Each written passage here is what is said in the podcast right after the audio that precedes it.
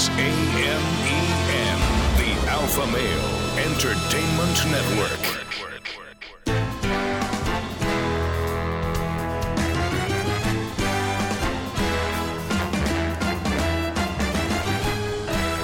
Broadcasting from Humidor 1A in the cigar city of Tampa, Florida. USA. The Cigar Dave Show, your weekly excursion into the world of cigars, spirits, and diversions. The cigar and pleasure friendly hotlines are open. 877 Dave 007.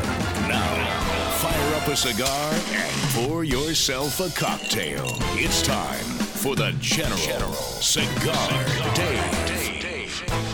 The aroma of my freshly ground and brewed coffee wafting all around me. Of course, we serve it in China here at Command Center Alpha.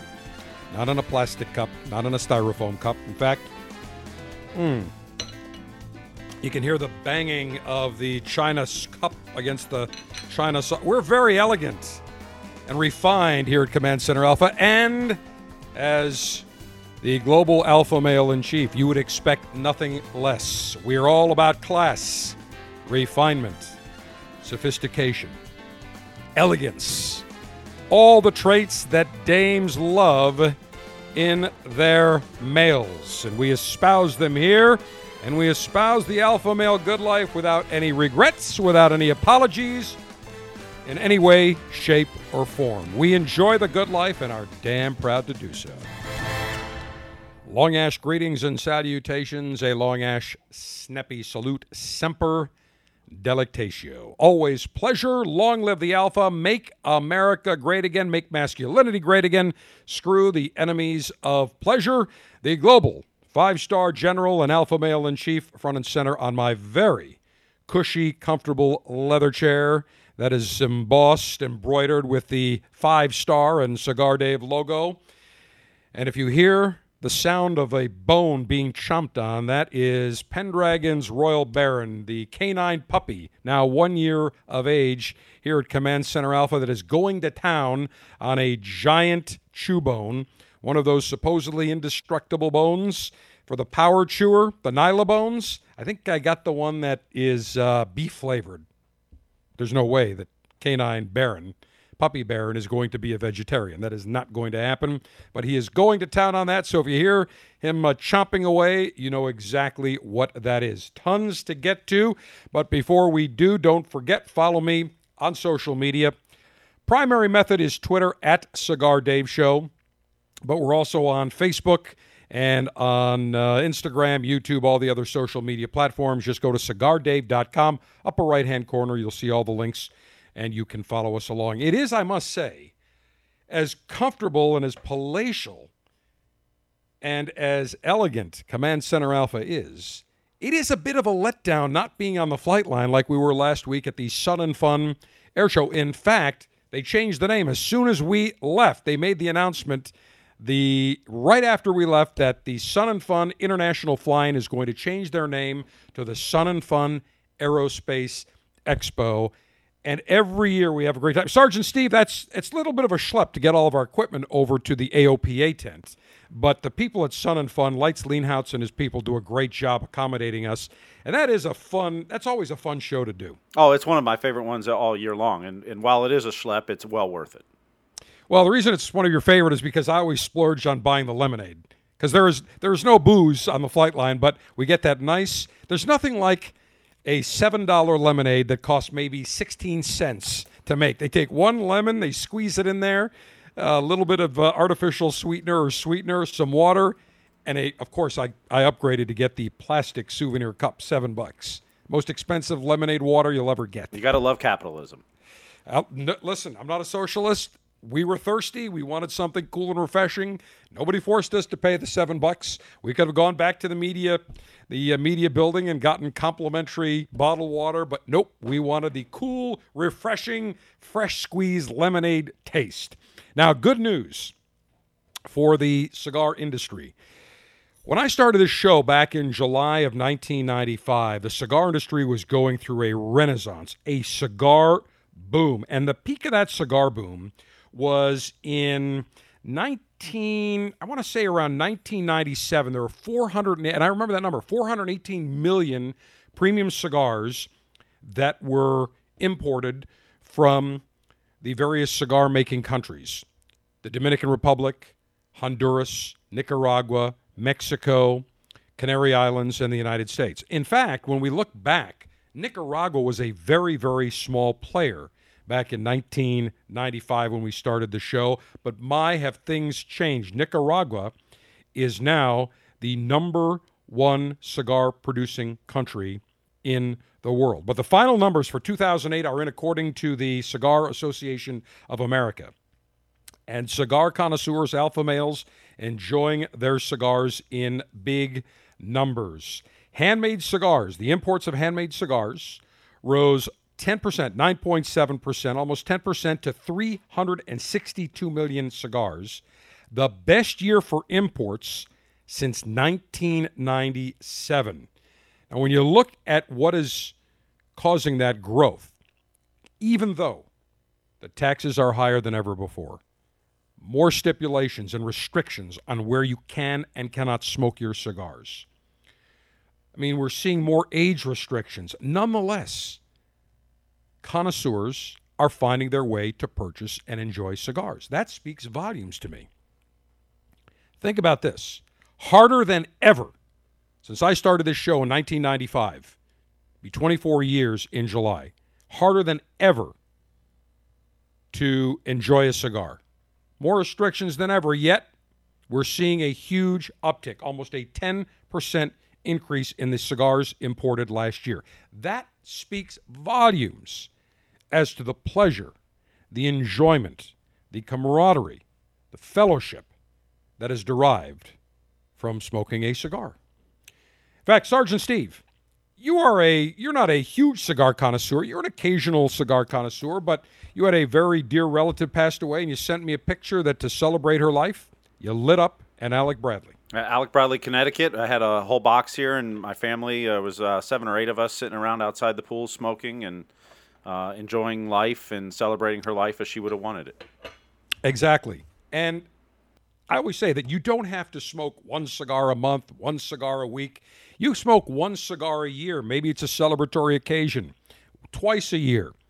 You get just as much pleasure smoking that cigar one time per year or one time per month as you do somebody that maybe enjoys a cigar one cigar per day or one every other day or two, three a week.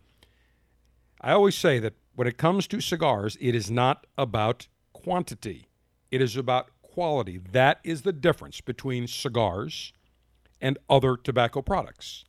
You don't see people lighting up a cigarette for a celebratory occasion once once a year. If they're a cigarette smoker, they're smoking once every five minutes, once every hour, multiple times a day. Cigars are totally different, just like fine wine. But powered by just the huge number of cigars imported from Nicaragua. This is the fourth year in a row where premium cigar imports to the United States have grown. Seventh consecutive year with imports more than 300 million cigars. And again, more restrictions, more taxes, more difficult to enjoy a cigar than ever before. More regulation just doesn't end. Let's talk about Nicaragua. Nicaragua, in, let's see, in 19, I'm trying to remember here, I'm just, uh, 1998, I want to say that Nicaragua shipped about 25, maybe less than that, about 25 million premium cigars into the United States. In fact, they rank behind the Dominican Republic and Honduras. So about 25 million cigars. In fact, uh, where is it? Here it is. Just let me pull it up right here on my computer screen. About 24 million. So I was a million high. 24 million cigars from Nicaragua imported in 1998. 20 years ago. In 2018, Nicaragua produced and shipped to the United States 173 million premium cigars. And that is up 16% from 2017, where Nicaragua shipped 148 million. Now, think about that 24 million cigars from Nicaragua in 1998. 20 years later, number one premium hand rolled cigar producing country in the world. They've surpassed the Dominican Republic, which is almost unheard of 173 million cigars from Nicaragua. From the Dominican Republic, the second largest producer last year, they were flat, shipping 118 million cigars. And Honduras rose slightly to 69, almost 70 million cigars. So Nicaragua's number one, the Dominican Republic number two, far behind Nicaragua. And when you look at the number three country, Honduras, Honduras was always a solid number two, no longer. So it's incredible. When you go back 20 years, 1998, it was the Dominican Republic, number one, 185 million premium cigars shipped to the United States. Then you had, uh, I want to say, Honduras, which was 83 million cigars. Nicaragua was tied with Jamaica. Now we don't even tie, uh, talk about Jamaica because at one time we had Macanudo and Temple Hall. That was a cigar, Temple Hall, that was manufactured by General Cigar that I absolutely loved. Beautiful Connecticut wrapper, had notes of maple and just a, a cinnamon, just a beautiful cigar. Temple Hall Estates, made by General Cigar, but made in Jamaica. No longer. There's no cigars virtually made in, in uh, Jamaica and Me- uh, Mexico rounded off the list. And Mexico still makes excellent cigars. You look at the Turrents, there's some other manufacturers, but Nicaragua now, when you look at the manufacturers, think about it. You've got Padron, they were the first. Well, I shouldn't say that. Joya de Nicaragua was always number one. Then you've got Padron. Then Oliva came in there. And then AJ Fernandez. Rocky Patel's got a factory. You've got um, um, uh, Drew Estate. I mean, the list. Perdomo, the list goes on and on and on. The number of manufacturers that are based in Nicaragua. Great region to grow cigar tobaccos. In fact, the when you look at the foremost growers of tobacco in the world, the Oliva family here of Tampa, not Oliva cigar, but Oliva tobacco. I remember John Oliva and Angel Oliva uh, Jr. told me, they said, look, after Cuba closed, their father, Angel Oliva Sr., scoured the Central America, South America to find the best place to grow cigar tobaccos. At the time, Nicaragua was no picnic. He said by far Nicaragua was the best, closest climate to Cuba, closest soil, and that is borne out now. Probably what uh, 50 years after Angel Oliva Sr. first started planting cigar tobacco seeds in Nicaragua. Now it is booming, bigger than ever before, and so it bodes well for those of us that are cigar connoisseurs, again, more restrictions than ever, more difficult to enjoy cigars than ever, more taxation, yet that is not stopping us from enjoying great cigars. When we look at the numbers, 1992, 100 million premium cigars imported in the, into the United States. It boomed, it capped in 1997 at 418 million. So you saw over a 400% boom explosion in less than five years. In 1998, slowed down to 335 million cigars. Then in 1999, we saw backing off significantly to 248 million, but slowly 2012 reached 300 million cigars, and for 2018, we're talking about just uh, almost record numbers 362 million cigars. And remember, when it hit the boom, there were no taxes, there were no restrictions, there were no smoking bans. There was, wasn't government the enemies of pleasure on our backs, so bodes very, very well. We have become, in this country now, extremely ultra sensitive. Now, I don't say we, because as alpha males, we're not hypersensitive. We, we are not afraid to give a woman a compliment, to say, Love those shoes. You look great. You smell great.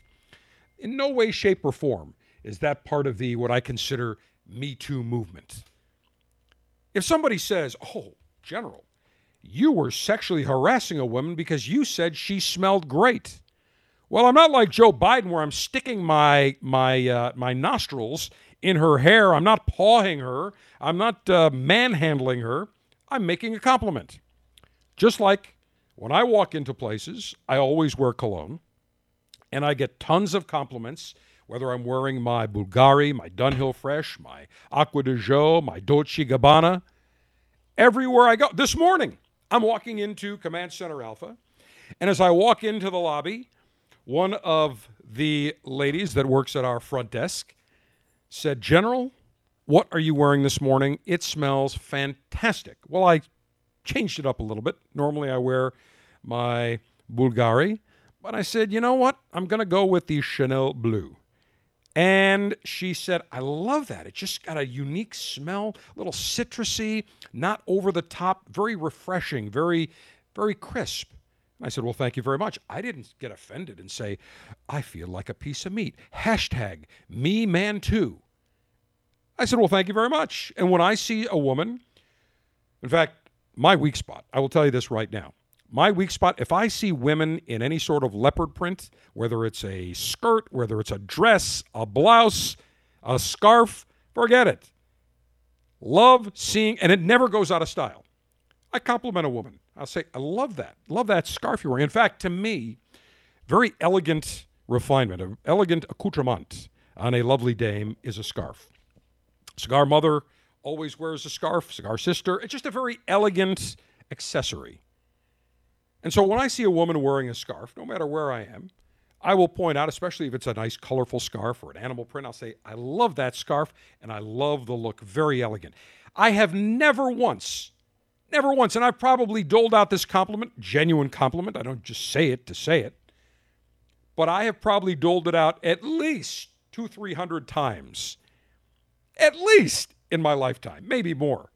I have never once ever once had a woman say to me, I'm offended.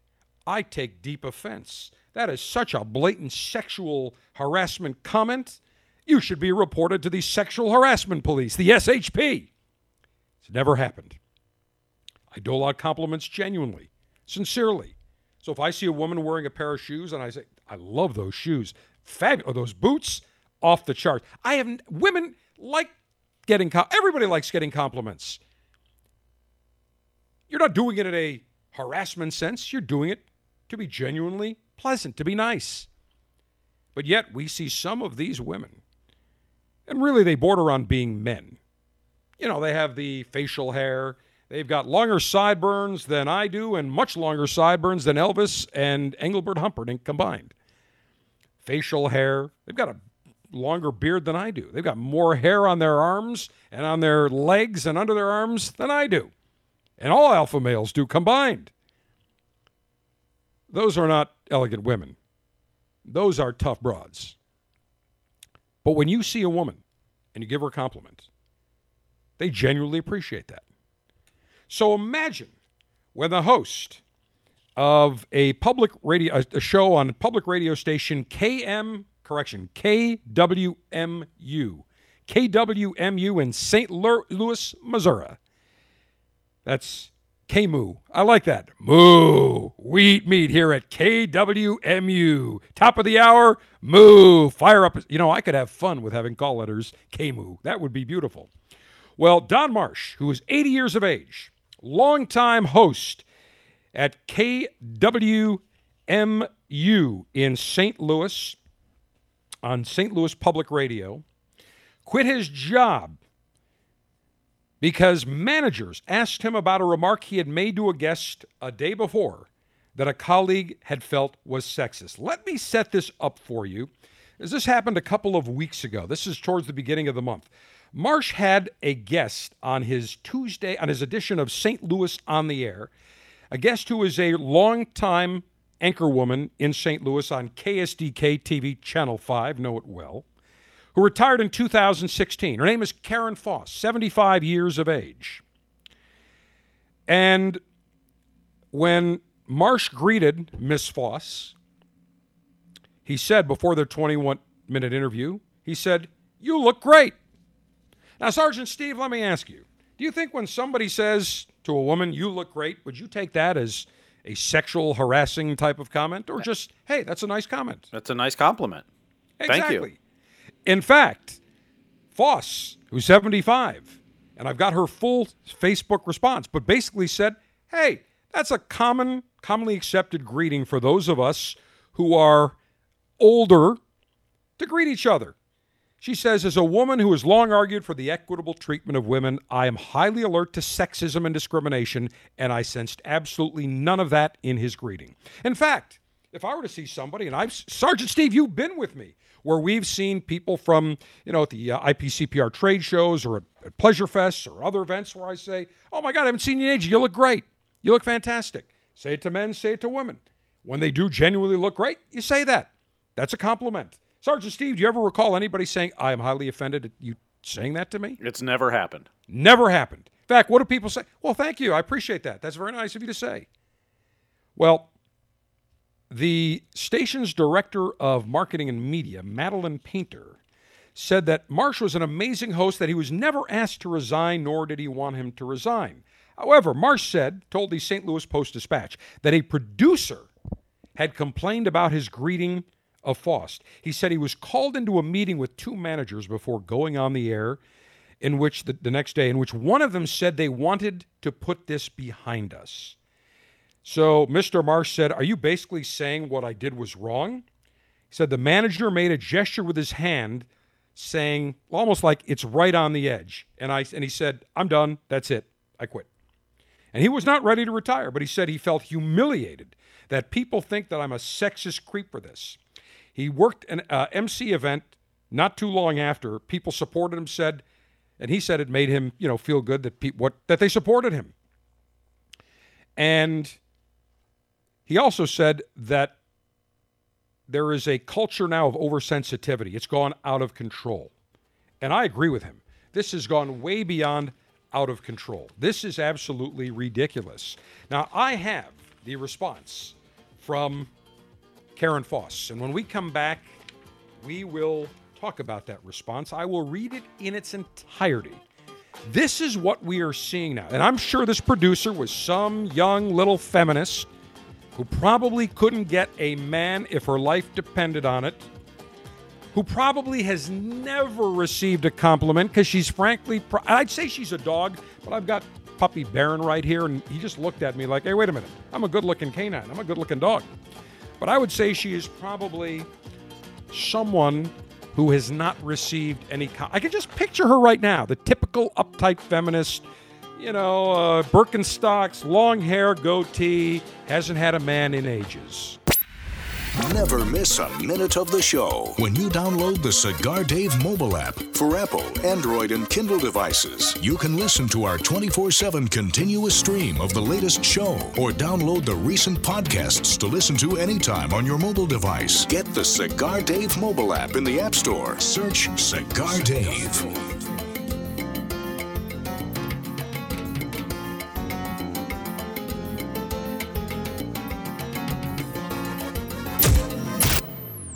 The Cigar Dave Officers Club is the premier opportunity for you to experience fantastic cigars shipped to you every month. A beautiful variety of cigars, whether it's mild, medium, full from various countries.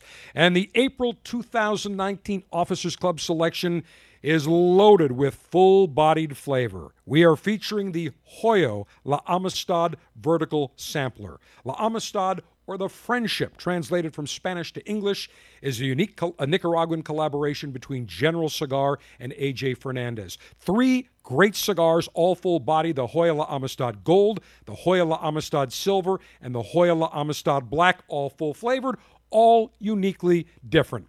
Join the Cigar Dave Officers Club today and get great cigars delivered to you like the Hoyo Amistad Vertical Sampler. Go to cigardave.com, click on Officers Club, $22.95 per month gets you the latest and greatest in the world of cigars. Join now, the Cigar Dave Officers Club. What's new, pussycat? Whoa, whoa, whoa. What's new, pussycat? Whoa, whoa,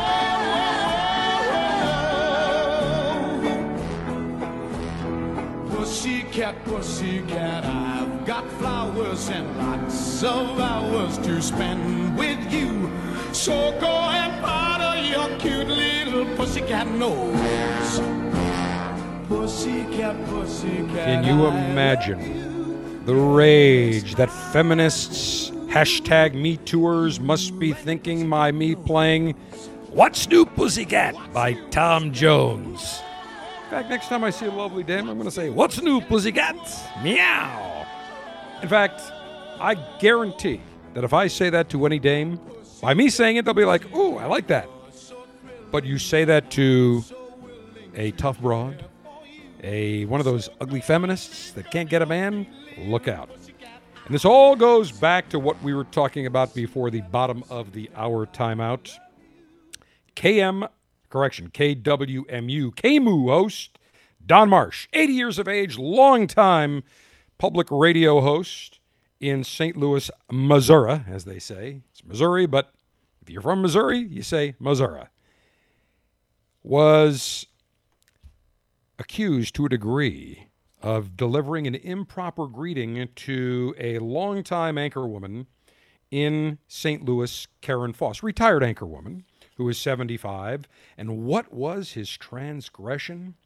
His transgression was just so over the top. Can't believe it. He said to her, You look great. With those three words, the public radio station management and a producer went into a tizzy, saying it was inappropriate, saying it was over the line. And when a manager, when he, when, when I get a kick out of this, when Man, uh, Marsh was meeting with two managers from the station, and one of them says, after he asks, Are you saying what I did was wrong?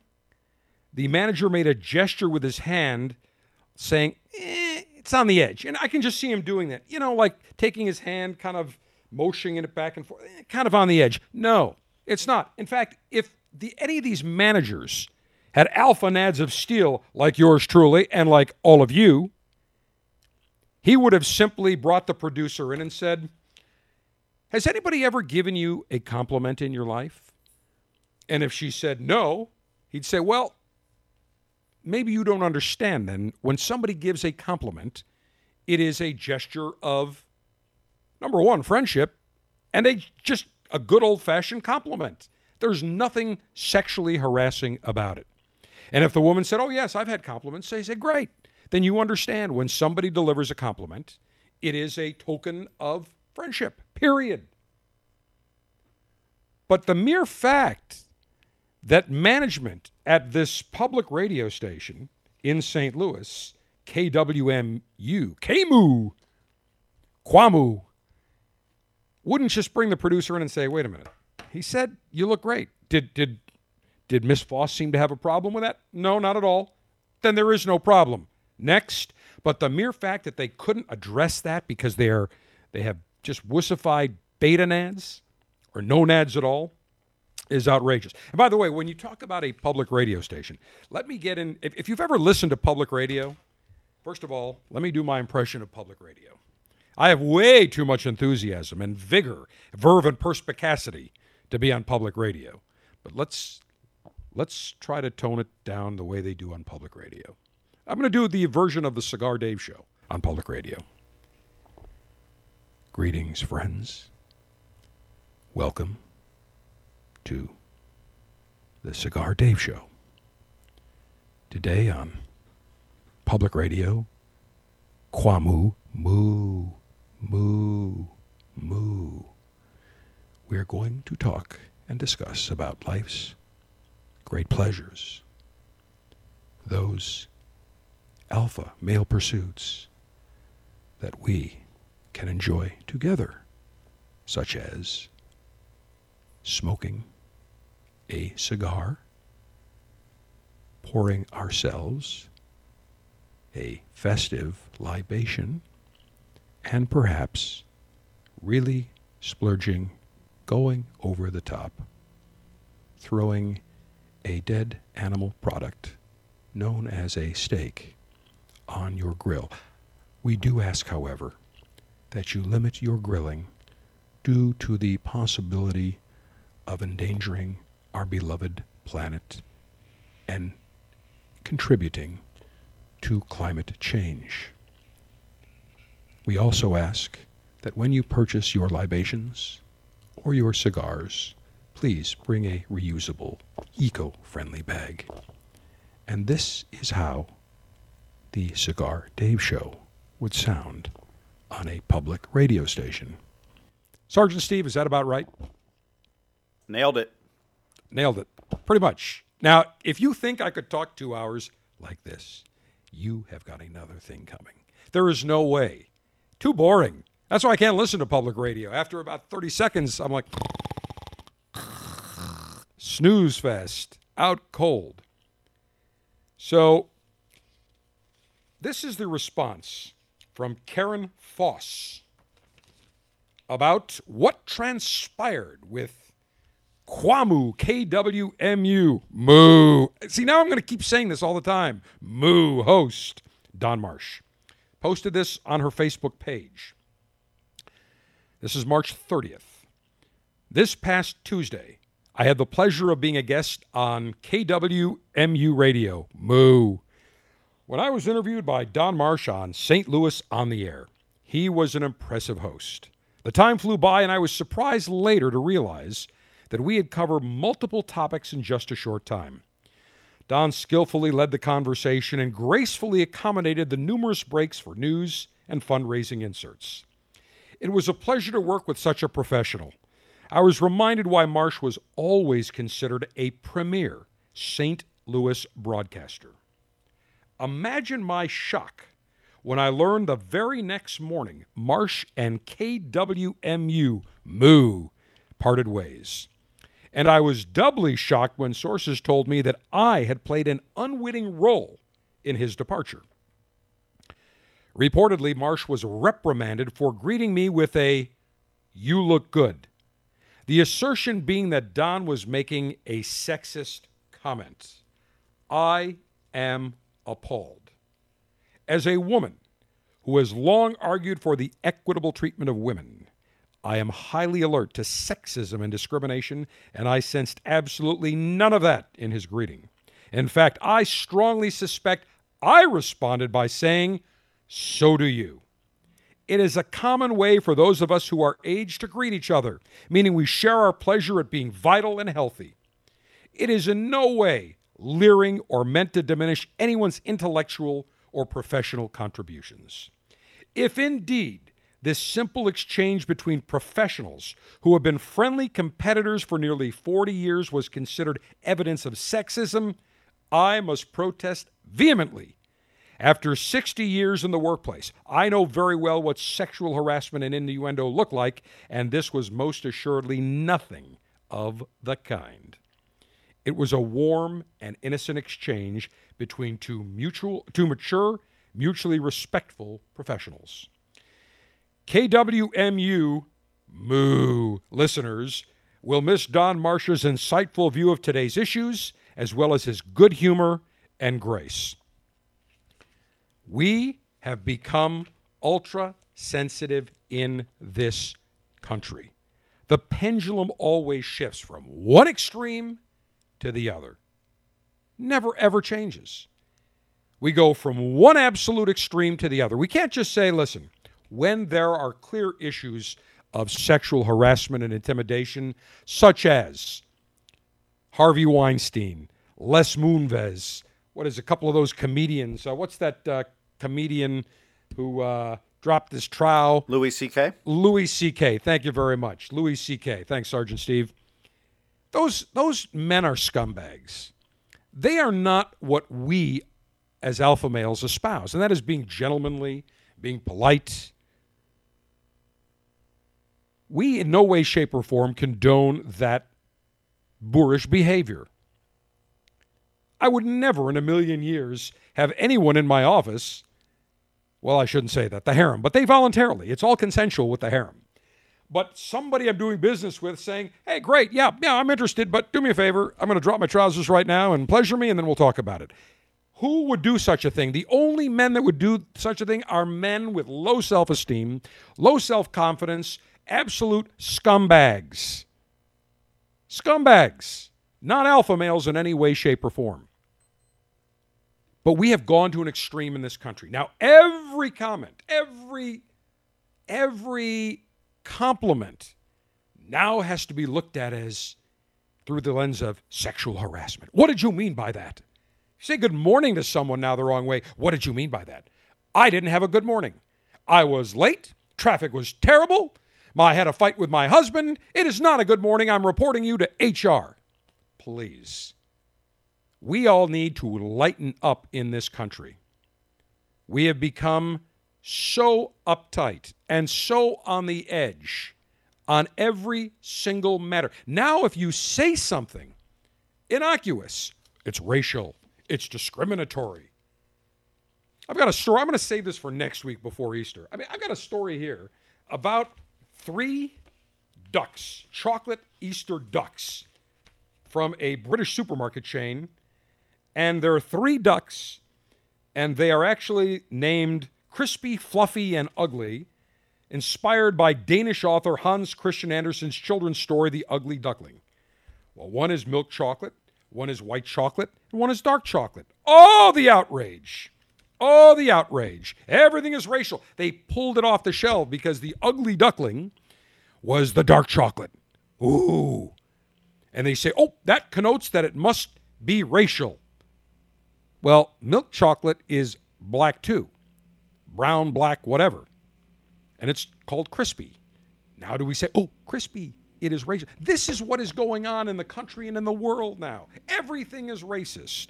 Everything now becomes an insult to people. Get over it. As an alpha, I make statements and I don't apologize for them. Period. This week, I went after Ilhan Omar when she said, I'm trying to do my own my, my Ilhan Omar impression people were getting a little bit. Now that's too Indian. Wait, I'm try, I've got to try it. I, I channeled my my. I had a good impression of her. Basically, when she said that some people did something on 9/11. Some people did something on 9/11. Some people did something. Well, I went after her to numerous friends, and I said exactly what I thought. And I had one person tell, "Well, isn't that extreme?" And my answer was, "Not extreme at all." I believe Ilhan Omar is an enemy of America, pure and simple. When somebody says somebody did something to someone on 9 11, no, it was Islamic extremist terrorists that murdered 3,000 people. Americans, foreigners on American soil, and forever changed this country. How dare Ilhan Omar make that statement? She is an enemy of America. And someone said, well, wait a minute, that's aren't you being a little bit racist? No, I'm not. Someone said to me, Well, maybe you should apologize because somebody's offended. And I said, I don't really care. This is the problem. Everybody feels they have to apologize for things today. Make a statement, take a stand, and stand by it. That doesn't mean that when we make a, a, a, an innocuous error, we say, oh, sorry. But if we make a comment on something, we should stand by it. And it's the same thing with what we are seeing, what, what this person, Don Marsh, made an innocuous statement. You look great. All of a sudden, one producer, and I can picture her now, can't get a man, probably wears the Birkenstocks, probably wears the, uh, you know, uses the reusable bags that carry all sorts of uh, germs and, and all sorts of other uh, viruses when you take it to the supermarket. I can just picture her now. You can picture her. Because nobody's ever given this ugly, pardon the pun, duckling a compliment. So enough is enough.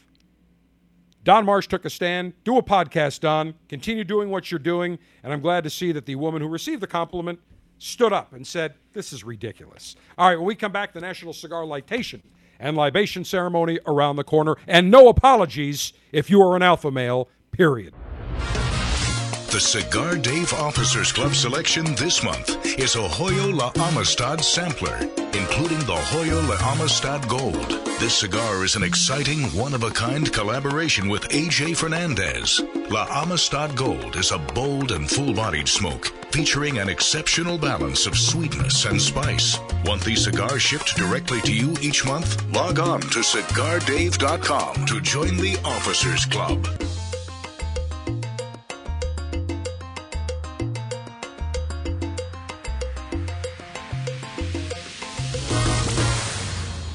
In 1964, Jose O. Padron began rolling cigars bearing his name in modest surroundings with one guiding principle always focus on quality, never on quantity.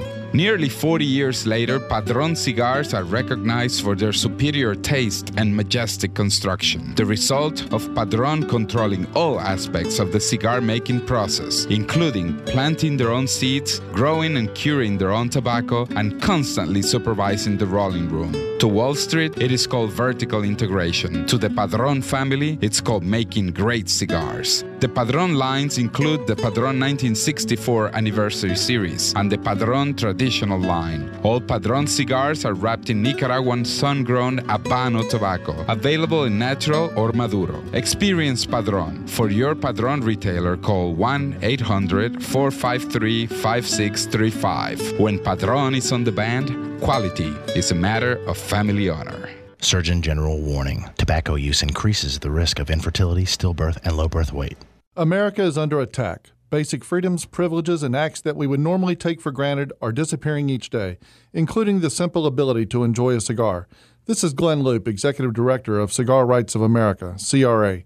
At a time when elected officials should be thinking about education, public safety, and creating jobs, they are actually thinking about smoking bans, new taxes, and regulations of historic proportions on premium cigars. The cigars that provide us with pleasure, relaxation, and fellowship are under attack. We have to stop it. That's why Cigar Rights of America was created to work for a new political day for cigar enthusiasts across America, to roll back restrictive laws and defeat onerous taxes and regulations that impact everyone from your local cigar shop to your personal humidor. For the price of a few great cigars, be a part of this effort to protect your right to enjoy a cigar without excessive taxation and cumbersome legislation. Go to cigarrights.org. Let's tell the government we've had enough. Join now, cigarrights.org.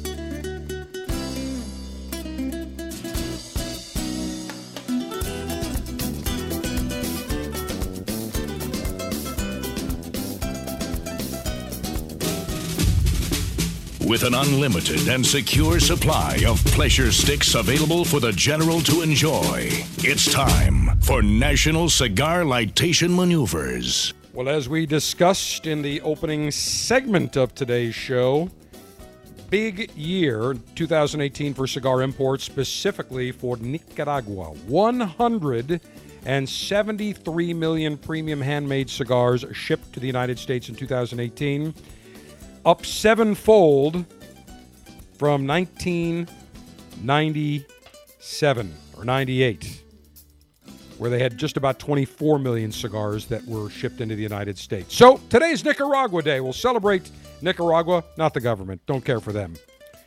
Do not care for the Sandinistas in any way, shape, or form. However, the people of Nicaragua and the cigar manufacturers in Nicaragua and the uh, fertile soil of Nicaragua just makes for wonderful, fantastic cigars. And I have pulled out a cigar that traces its roots back to Cuba. Ramon Allones, not Ramon Alons or Alones. It is Ramon Allones, made by AJ Fernandez Cigar. Interesting partnership. Here's how it came about. AJ Fernandez grew up in Cuba. His father's favorite cigar growing up in Cuba was Ramon Allones. General Cigar, acquired the Ramon Allones trademark for the United States. They were able to do so, so when uh, they basically also uh, purchased the Partagas trademarks from Ramon Cifuentes. And so while collaborating on several projects, General Cigar and AJ Fernandez, after talking about things, AJ said, You know, Ramon Allones was my father's favorite cigar. How about letting me make the cigar and distribute it and uh, let me use that brand name. Well, they created a wonderful partnership, and Ramon Allones launched just over a year ago or so. Medium to full flavored cigar. The wrapper is a Medio Tiempo Habano Oscuro from Nicaragua. The binder, it's all a, a, a, a Nicaraguan puro. Corojo 99, Nicaragua. Filler, Corojo 99 from Jalapa. Criollo 98 from Condega.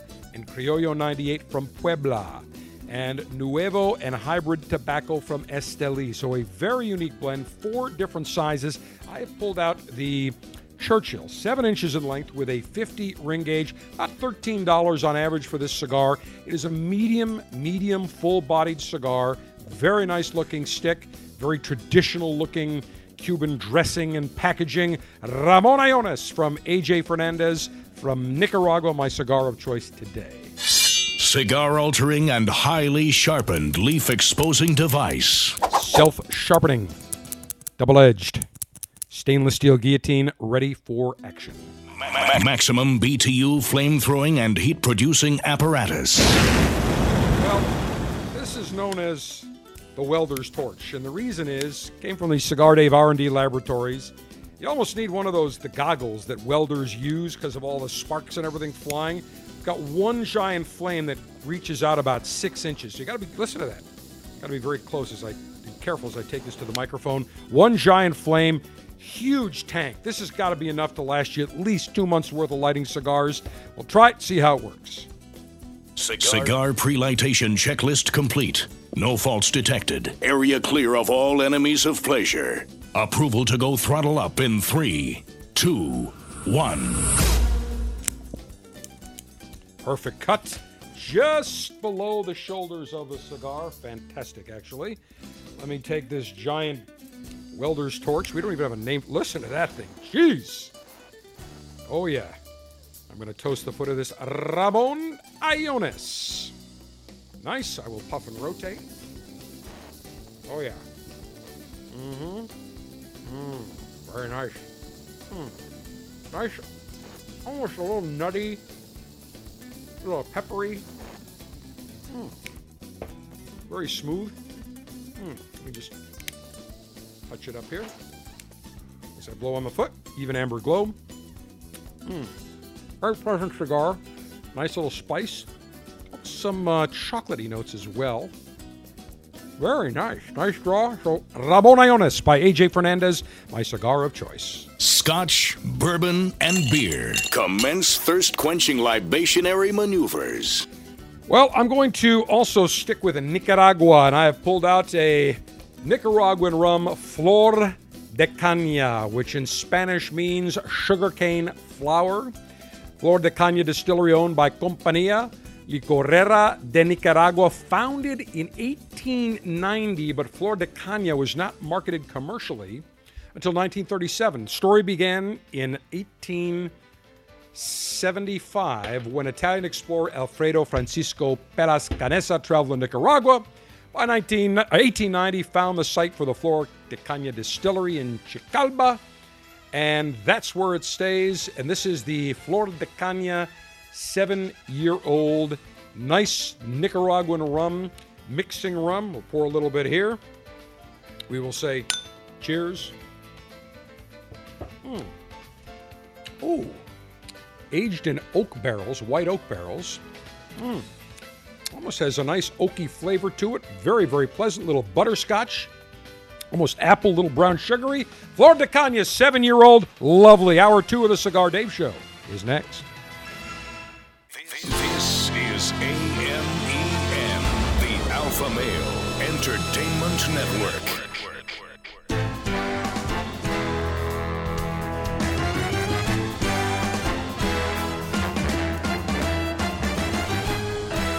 Broadcasting from Humidor 1A in the cigar city of Tampa, Florida. USA. Welcome to the Cigar Dave Show, your weekly excursion into the world of cigars, spirits, and diversions. The cigar and pleasure friendly hotlines are open. 877 Dave 007. Now, fire up a cigar and pour yourself a cocktail. It's time for the General, Cigar, Dave. Now, we always talk about alpha male pleasures on the Cigar Dave Show. We talk about primarily cigars and spirits and grilling and dice, dames, travel, and this story is just staring me smack in the face about giant inflatable breasts. They're called boobs, Ed. A big effort going on in England. And is there anything more pleasurable than a nice rack? So maybe we should start this hour talking about giant inflatable breasts. And there is a Mick the Brit component to this story, which we will get to. Also, want to get to a giant. We love our TVs, love our giant HD TVs. Sony has created a colossal TV. We'll talk about that. Big news in the world of cigars And also, I'll give you my take on the Boeing 737 continuing saga, as well as remembering a very important World War II veteran. Much to get to this hour of the Cigar Dave Show. As always, we continue front and center. And when you think about men's pleasure, you think about anything that really gives us enjoyment, whether it is cigars or the rum that I'm enjoying right now, the Flor de Caña, seven year old, or the Ramon Allones by AJ Fernandez cigar that I am puffing away on here at Command Center Alpha. Steaks on the grill. In fact, I've already got my eyes tonight on a beautiful tomahawk chop ribeye. But I think there's nothing more pleasurable to those of us that are heterosexual alpha males. And if you're not, hey, not that there's anything wrong with that. I'm just saying if you're a heterosexual male, as I am, many of you are, Mayor Pete Buttigieg is not, so maybe this story wouldn't be of interest to him. Not that there's anything wrong with that. But giant inflatable breasts, they're called boobs head, have been appearing around London in an effort to destigmatize breastfeeding. Now I ask you this. Do any of you heterosexual males have a problem seeing giant inflatable breasts? I always say there's nothing like a large rack on a hot dame. Never met a large rack that I didn't love, especially with the harem. And by the way, speaking of the harem, a happy belated birthday to the lovely Miss Kitte, our Command Center Alpha hostess and keeper of the harem. Had her birthday on Thursday. Forgot to mention it last week with all the action at Sun and Fun. But a happy belated birthday to the lovely Ms. Kitte. And Ms. Kitte knows my requirements. Got to have a nice rack. And in her voice, she says, to those that don't, sorry, sorry, love, but the general likes a large rack.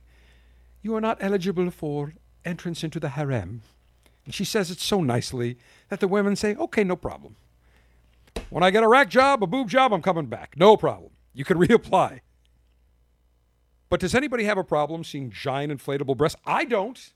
Well, in the UK, in England, four giant inflatable boobs of various sizes and colors were installed in different locations across uh, England last Sunday as part of the hashtag Free the Feed campaign, which aims to remove negative associations from breastfeeding or milk public, pumping in public.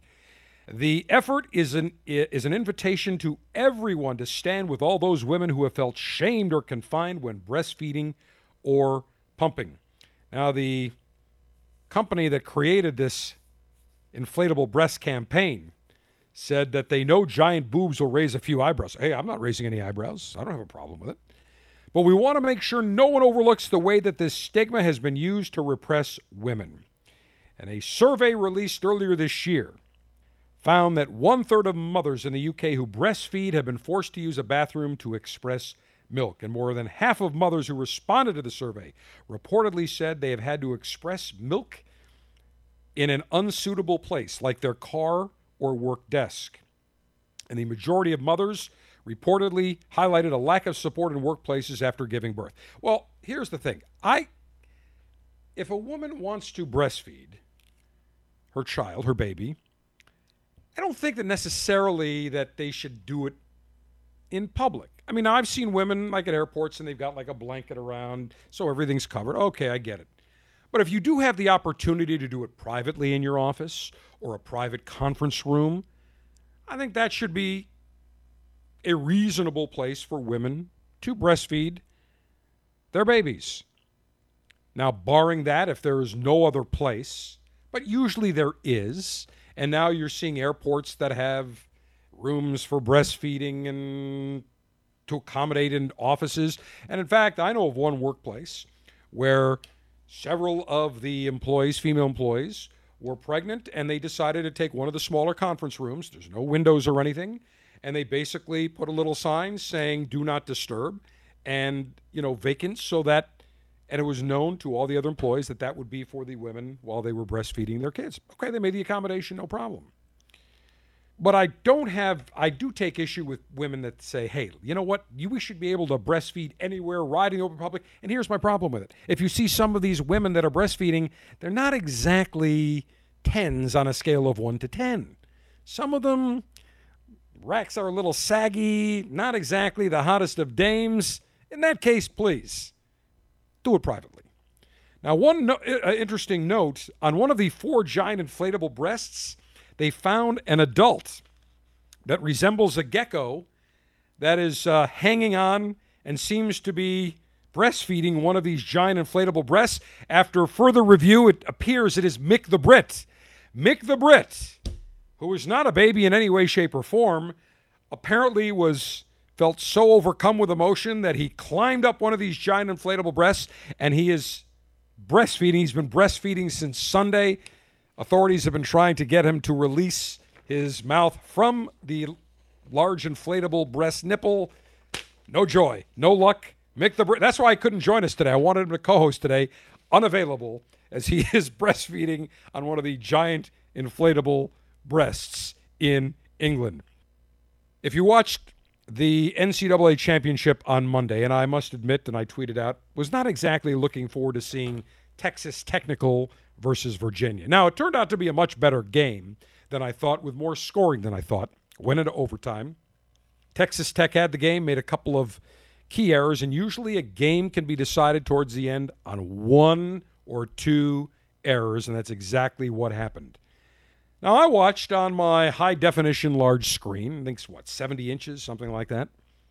But as alphas, as those of us that enjoy watching our football, our basketball, our hockey, movies, whatever, we're always in search of a larger and bigger screen. We want that cinematic, theatrical experience. The National Association of Broadcasters convention took place this past week in Las Vegas. Second largest convention that takes place in Vegas behind the Consumer Electronics Show that takes place in early January. I've attended it numerous times. Takes every convention center, every hotel room. It is just incredible. A lot of technology attended by broadcasters, content producers from around the world. Well, Sony had a very big announcement at the NAB show this past week. They have created the largest TV screen known to man at 63 feet wide by 17 feet high. It is a 16K. Now, you've heard of HD, you've heard of 4K, you've heard of 8K, now 16K. And it is going on sale shortly in Japan. The new 16K display has four times as many horizontal pixels as a 4K TV, eight times that of a regular 1080p high def TV, meaning it can show images in far more detail than normal. And because of the incredible definition and detail, viewers can stand closer to the unit, which is longer than a bus, and the image will not be blurred. If you stand close to a 1080p high definition TV, it becomes very pixelated. You have to stand back at least six, eight feet, depending on the size of the TV. Like a 70 inch, you need to be at least six, eight feet back to get a nice picture. When you get closer, it starts to look fuzzy. With this 16K giant screen television, again, 63 feet wide by 17 feet high, you're going to get incredible definition close up. The TV, the 16K TV, is currently being installed in a new research center that has been built for the Japanese cosmetic group's Shiseido in the city of Yokohama, south of Tokyo. Now, interesting you bring up Yokohama. I'm getting gas yesterday in the cigar city. And I look across the street and I see a place called Spa Yokohama. And the first thing that came to mind was the spa, of course, with a pleasant endings down in Palm Beach. So I took a picture of that. We'll tweet that out because I knew I had this story about this giant 16K TV that it's being installed in the city of Yokohama, not to be infused with confused with Spa Yokohama in the cigar city of Tampa. But it is so large. Ah, there we go. Welcome to Spa Yokohama. Here to service your needs. Would you like to watch a giant 16K television? Or would you prefer happy ending and pleasant ending from one of our fine geishas here at the Spa Yokohama? We start with a Japanese massage, a Japanese bath, and we culminate in pleasant and a happy ending. It is having your own geisha here at the spa in Yokohama. I'm all for it. Again, what I said, Bob, Bob Kraft has nothing to apologize for. The man needed some stress relief. He got it just before a big playoff game. Needed some stress relief. What's wrong with a happy ending now and then? Everybody gets so uptight over sex. We're not living in a puritanistic society anymore. It's amazing. The same people that are so uptight about sex, oh, can't do that. Oh, no, no, no, no, no. Sex for money, no good. Hey, better to lease than buy. Cost you less, especially if you don't have a prenuptial agreement. Are the same people saying, got to legalize marijuana, got to be able to smoke pot wherever I, I want. Oh, and by the way, I'm against people smoking cigars because of the secondhand smoke. The hypocrisy is amazing. But going back to this TV, it is so large, it's going to stretch between the first and second floors of this cosmetics group's uh, lobby. Now, by the end of the decade, so really, in the next probably year, year and a half, we should be looking at the rollout of 8K TVs to people across the country at a reasonable price. Now we've got 4K we're starting to see, should start seeing 8K. But remember, a lot of the video is not being shot or transmitted. I shouldn't say shot. Most everything now is being shot in 4K, but not broadcast in 4K, except certain cable and certain programs like the Masters that's going on this week. We'll get to that. In fact, Sergeant Steve, get the Masters music ready to go, please, because it wouldn't be the Masters, not yet, but it wouldn't be the Masters without doing my Jim Nantz and my Hootie Johnson impersonation, even though Hootie is now long gone. But nonetheless, we'll do that a little bit later on. At the bottom of the hour, we're going to do that. But we're going to see 8K TVs by the end of the decade. And with a 16K TV, we're probably not going to see that until well after 2020 at a reasonable price. But when you get to re- resolution in the 16K uh, category, the picture quality is almost quasi virtual reality because your eyes can perceive the depth to the content, which is what everybody wants to see. And Sony is using a new technology called Crystal LED, which is the brand name for their micro LED display technology. Samsung also experimenting with the format. The new TVs do not require a backlight, but it is much brighter than an OLED organic light emitting diode screen while still delivering similar deep blacks. The, pro- the manufacturing costs right now too expensive for widespread use, but just remember when high def TVs first came out, I'm thinking maybe 15, 16 years ago, we were talking four, five, six, seven thousand dollars. Now you can get a giant 70 inch flat panel LED state of the art for $1,500, $1,000, $1,800. And Sony is going to start pitching a range of smaller, lower resolution crystal LEDs that can be used in lobbies, showrooms, cinemas, theme parks.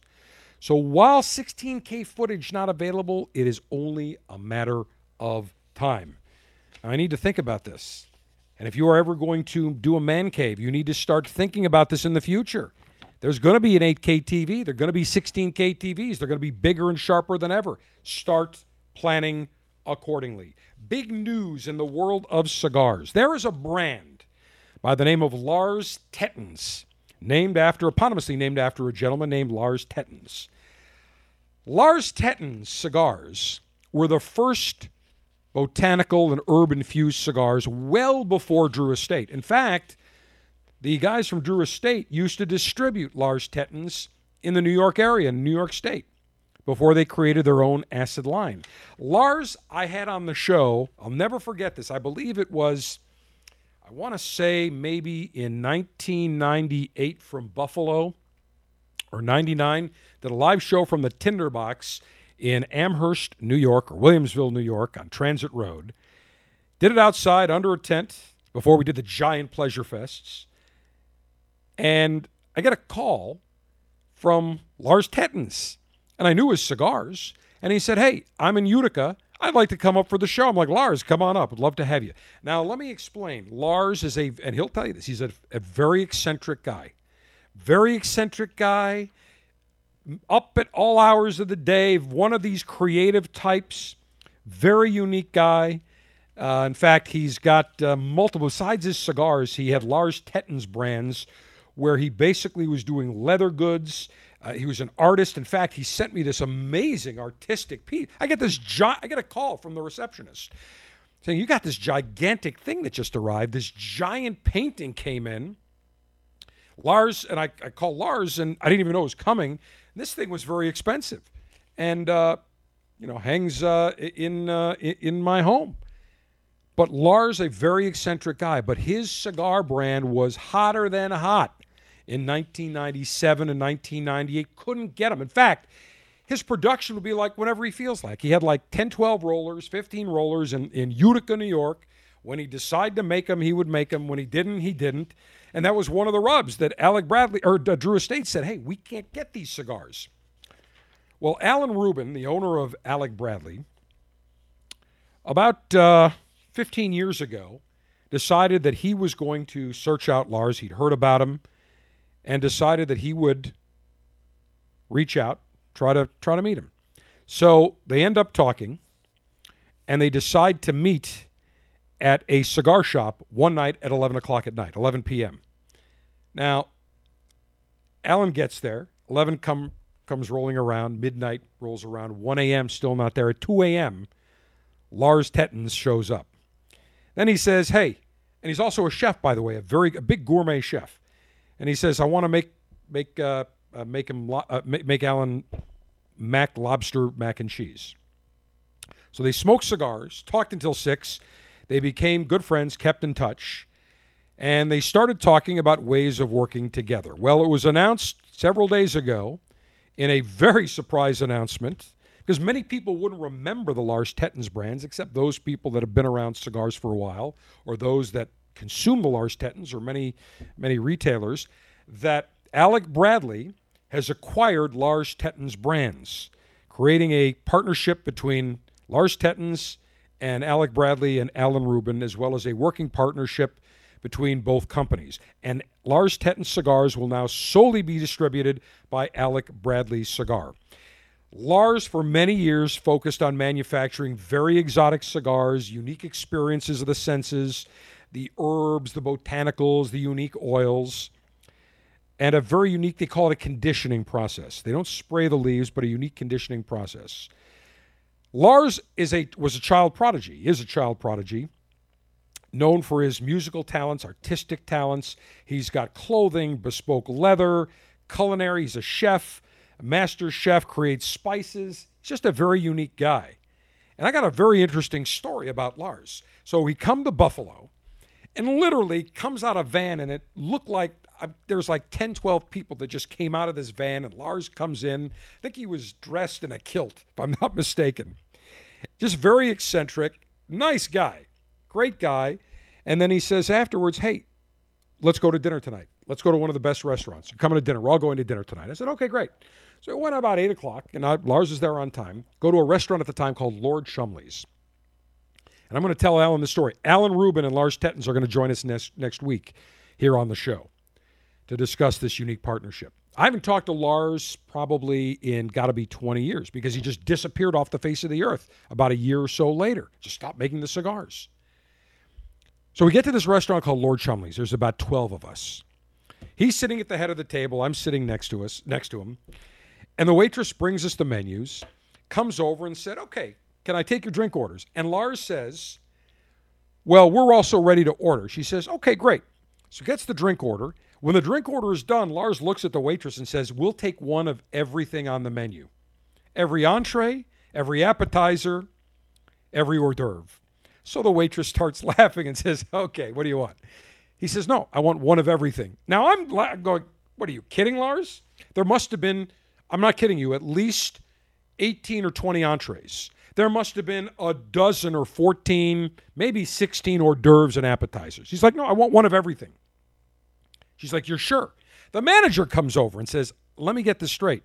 You want one of everything? He said, I want one of everything. Okay. So he says, Do you want it all at once? He goes, No, just keep bringing it out. We were there for about three hours eating and sampling every single thing on the menu. I have never in my life seen this. I remember coming back to my uh, folks' house, Cigar Mother and Cigar Father, Dr. Z and Cigar Mother Piera, and they said, How was it? I said, It was unique. The food was great, but this is very unique. I said, he ordered one of everything on the menu. Now, my parents were very familiar with Lord Chumley's, not open anymore, but at the time, very well known restaurant. My father says, What? Wait a minute. There's like 20 entrees on there. I mean, there's probably 40 items on the menu, maybe more. I said, Dad, he ordered every one on the menu. There was more food than we knew what to do with. But just shows you Lars wanted to sample everything. It was a unique night. We had a great time. So we cannot wait to see the new cigars that are collaborating between Lars Tetens and Alec Bradley. April selection for the Cigar Dave Officers Club is the Hoyo La Amistad Sampler, including the Hoyo La Amistad Silver. This full bodied sequel to the Hoyo La Amistad is crafted entirely with Habano seed tobaccos and using some of the oldest Cuban methods. Not a member of the Officers Club? Get premium cigars shipped directly to you every month by signing up today at cigardave.com.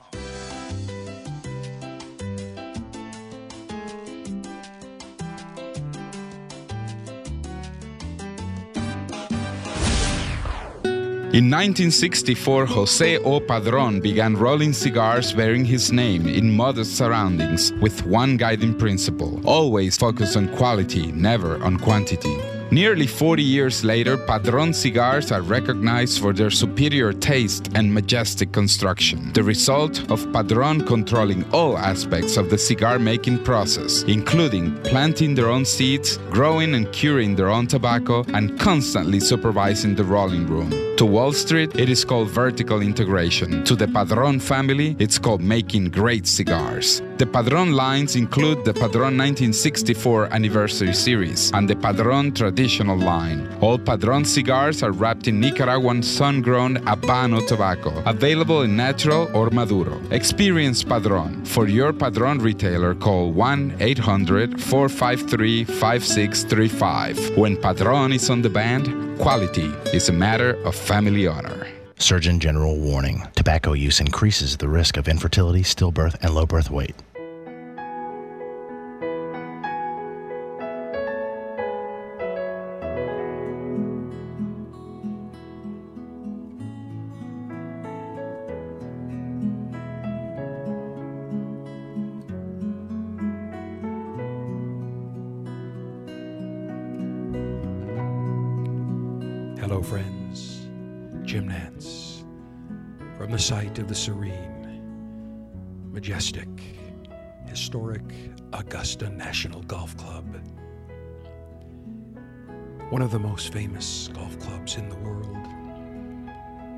Tracing its birth date back to 1933.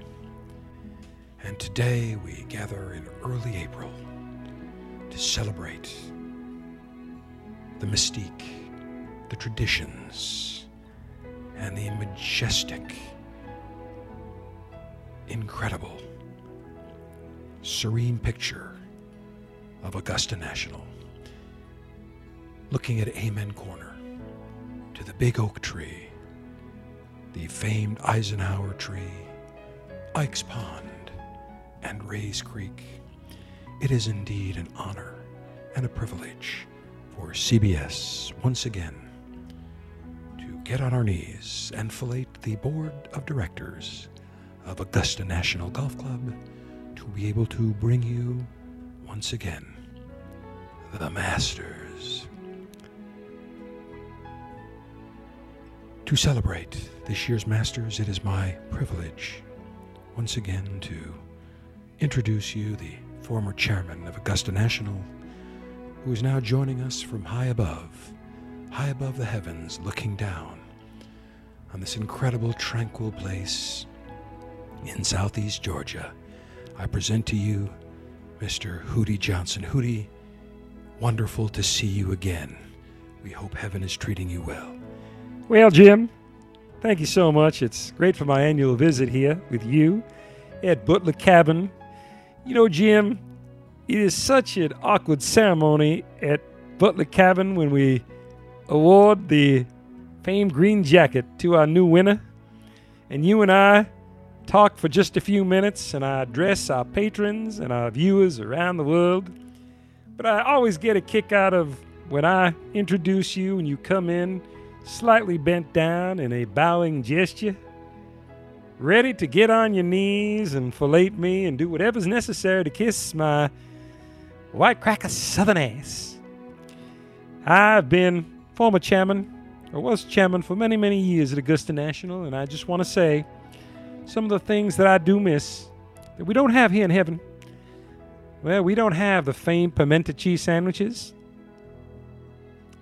We don't have the serenity of Amen Corner. And we certainly don't have a network that's willing to get on their knees and do whatever it takes to get the contract for an additional year and make no money on it. But, Jim, I just want to say, even though I no longer preside over the Butler ceremony and the Butler cabin presentation of the green jacket, it is always wonderful this time of year to join you where you kiss my ass. Because nobody in heaven does anymore. But you do, Jim. And I greatly appreciate it. And we hope you enjoy this week's tournament. Hootie is always ever so inspirational. And we thank you for gracing us with your incredible presence. And over today and tomorrow, the Masters will conclude and we will name a champion. Will it be a repeating champion? Will it be a new champion? Will it be a champion for the ages? Whatever the case, here at CBS and my broadcast crew, we will be sure to respect and pay appropriate tribute to this hallowed Augusta National Golf Course. We will not refer to the area that has long grasses, the rough. No, it is known as the second cut, and I can assure you, we will not refer to fast greens as bikini waxed. And in fact, we are, however, allowed to talk to call them landing strip fast greens. No Brazilian wax greens, but landing strip greens, because it just has just a slight amount of fur on that green to slow things up just a little bit. But it's not totally fast and smooth. So it has been my honor once again to pay tribute to this incredible course. And for four days I must talk like this. I must bow my head to all the boards of directors, to the members. For one day, maybe I will become a member of this club amongst all these ever so decrepit and old men who make up membership in Augusta National. On behalf of our entire broadcast team here at CBS, thank you for joining us to honor the Masters. And a big thank you once again for Hootie Johnson joining us from heaven. The southern part of heaven, of course. You detected, of course, his southern heaven accent. For the Masters.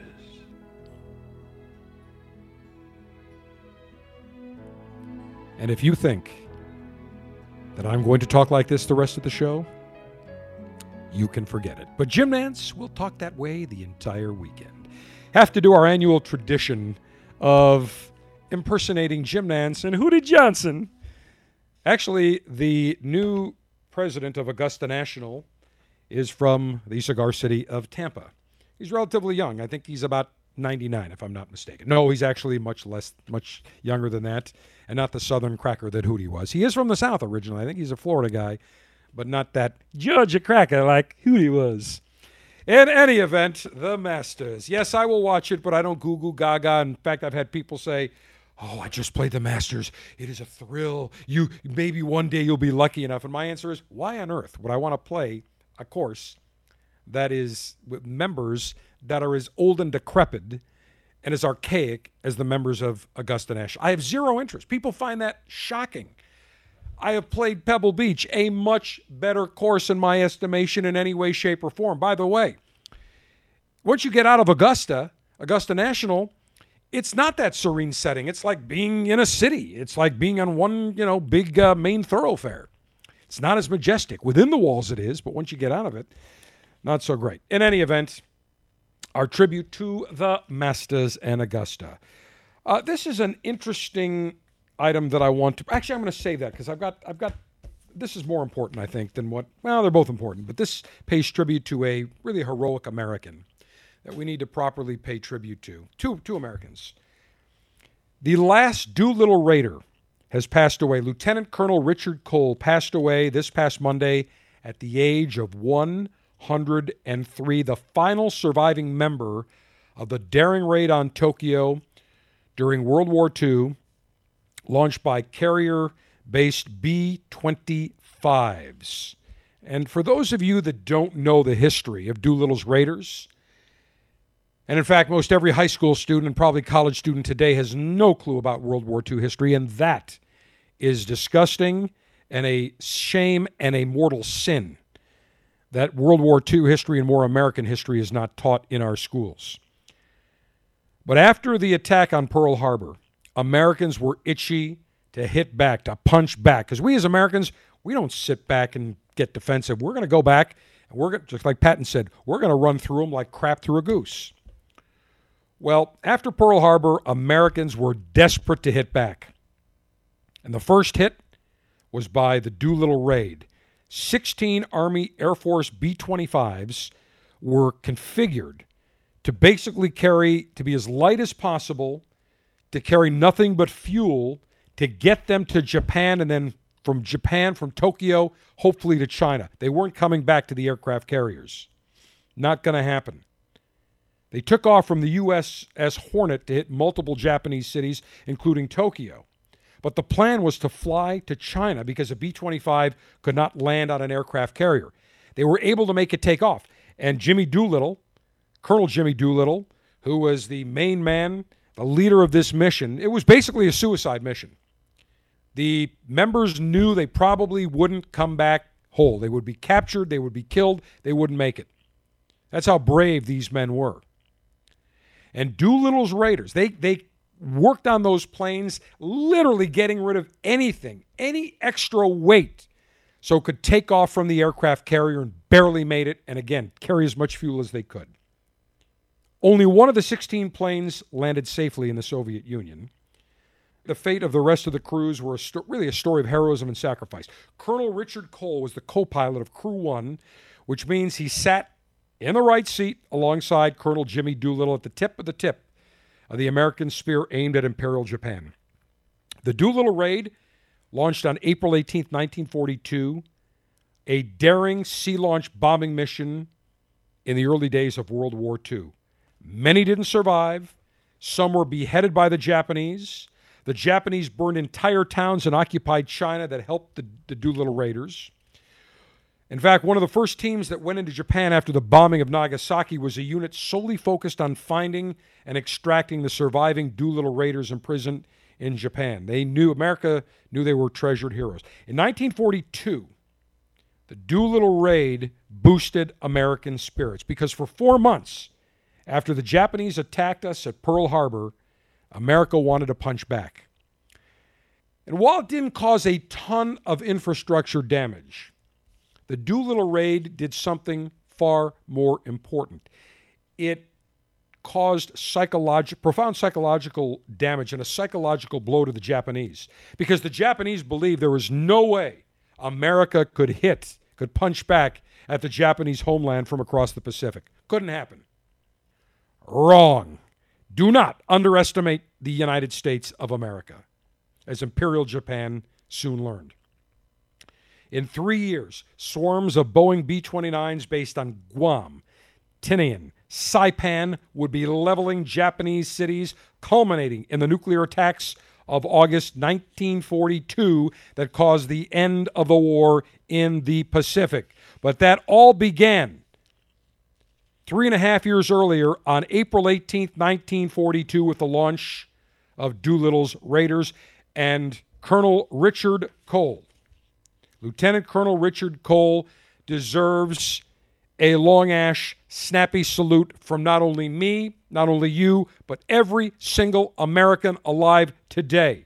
The man was an American hero, passed away a week ago at the age of 103. More history must be taught.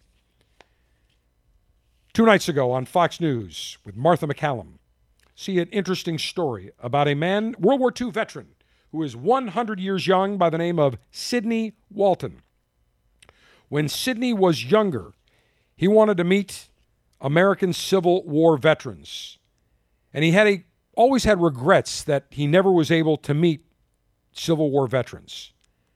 So he has now launched a no regrets tour where he's touring the country with his son. And if you go to his Twitter feed, and we're posting a link to it, you should follow him. I have done so at Go Sidney Go on Twitter. And that's S I D N E Y. Go Sidney Go. Going around the country, and it is your opportunity his No Regrets Tour to meet a World War II veteran. He's already met with 12 governors. He met with President Trump at the White House on February 11th of this year. Very patriotic birthday for his 100th birthday, celebrated it. President Trump at the White House, very appropriate. I'm sure President Trump gave him a royal, royal welcome, deserving of a great American hero. And I tweeted this out on Thursday with a picture of Sidney Walton, both from his younger days and today. I tweeted every elementary and high school student should have the privilege of meeting this 100 year old World War II veteran and American patriot. A grateful salute to Mr. Walton and his greatest generation. Please follow at Go Sidney Go on Twitter. A salute, special thanks to both Sidney and to Lieutenant Richard Cole, great Americans, members of the greatest generation. When they were young, there were no safe spaces. They weren't snowflakes. They defended this country in an honorable fashion, putting today's youth to shame. And it just angers me to no end that World War II history and American history is not properly taught in our schools. Unacceptable. We have to do something about that. The final and concluding segment of this edition of the Cigar Dave Show comes your way next.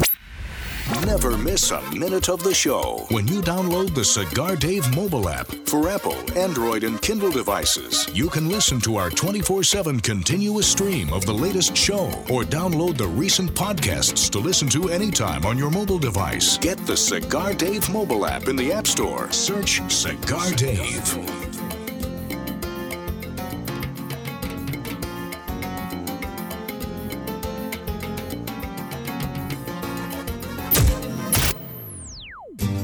Hi, this is Rocky Patel. If you're a beginner or if you just enjoy a great mild cigar like I do in the morning, I suggest you try the Vintage 99. This seven year old Connecticut wrapper delivers a creamy, mild, smooth flavor. It's very, very balanced on your palate, and it absolutely is delightful. Tons of flavor, a perfect draw, and an incredible ash. This cigar is smooth it will entice you to enjoying more and more of the vintage 99s. It's just a nice, great, balanced, smooth cigar. Look for it, the oldest Connecticut shape in the market today.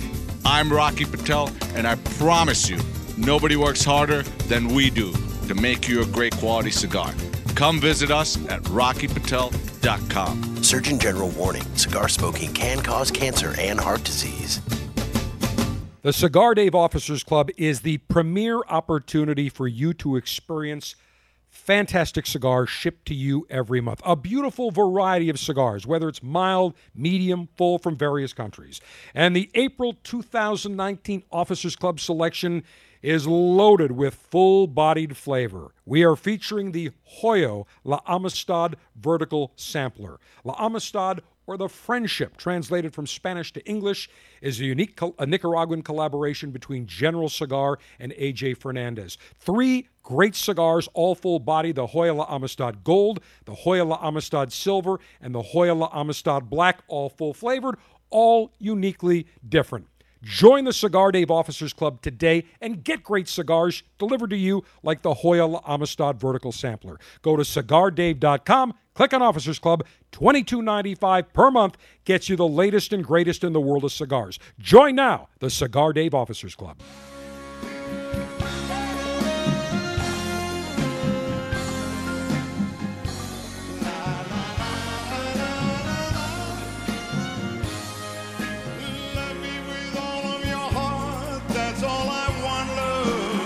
Ah, the iconic Engelbert Humperdinck. You have been dinked. as I love you.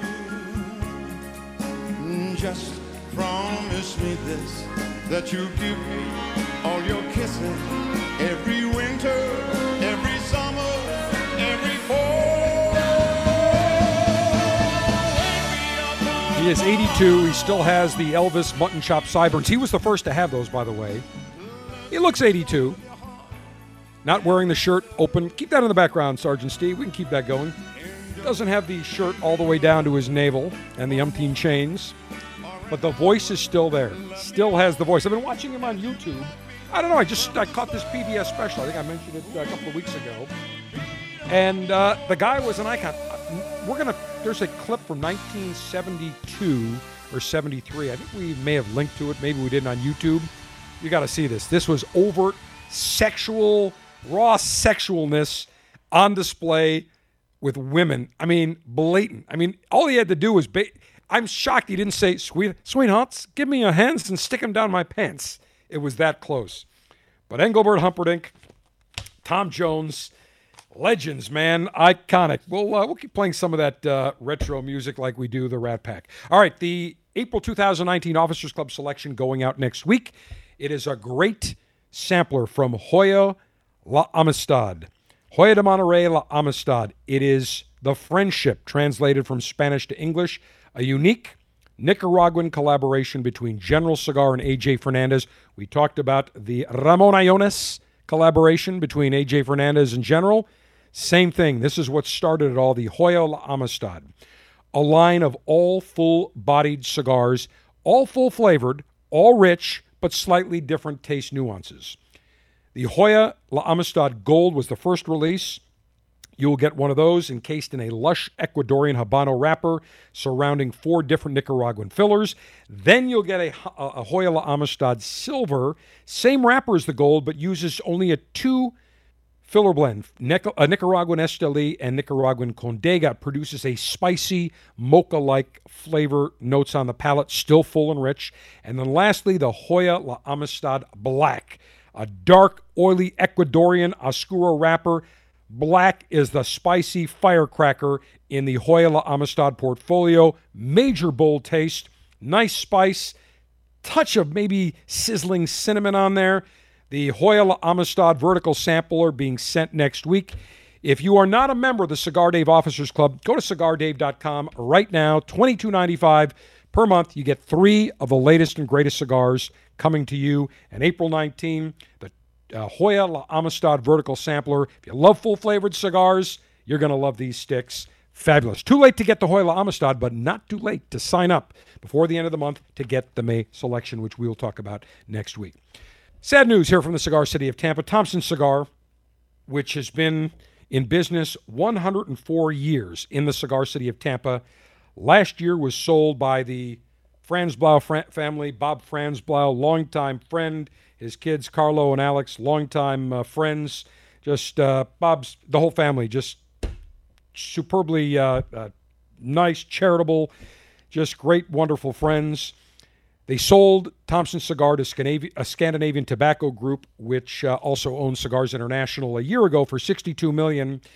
They two weeks ago announced a plan with a layoff notice to the Florida Department of Economic Opportunity that they are going to be closing the 104-year-old company's outlet store and distribution center near Tampa International Airport, laying off 112 workers as they consolidate their operations in Bethlehem, Pennsylvania. About half the job cuts will come the end of June. The rest will come the end of the year.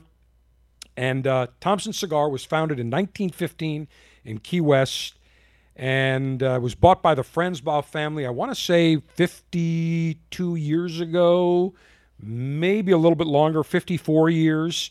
It is a Tampa institution. In fact, in 1929, they acquired postal permit number one in Tampa, which they still have. And within a few years, Thompson Cigar shipments accounted for a quarter of the city of Tampa's postal receipts and revenues. A Tampa institution, part of the history of Tampa. It is sad that it is going to be leaving Tampa. Things change, unfortunately, but Bob Franzblau, who has been for the 24 years that I've known him, has been a mensch, wonderful gentleman. Uh, travel with him many times on Air Bob 1 or Bob Air 1 as we call it to uh, numerous IPCPR conventions and gone for breakfast and friendly with his son Carlo and his uh, his daughter Alex. Wonderful people and the cigar industry will certainly miss the Franzblau family in cigars. But I'm going to have lunch with Bob. I'm going to bring him lunch. Bob now I think is 91, 92, still spry. We're going to have lunch, going to bring that over to him and share some great times. And I'm sure Bob is, the whole family is sad and it's leaving Tampa, but things change. Hope you enjoyed today's show. Cigar Dave, the general saying, Mayor Humidor always be full. Mayor Cutter always be sharp. Mayor Ashby extra, extra long. Semper delectatio. Always pleasure. Long live the Alpha. Make America great again. Make masculinity great again. Screw the enemies of pleasure. Screw the enemies of political correctness. Give dames compliments. Who cares what the Me Too movement says?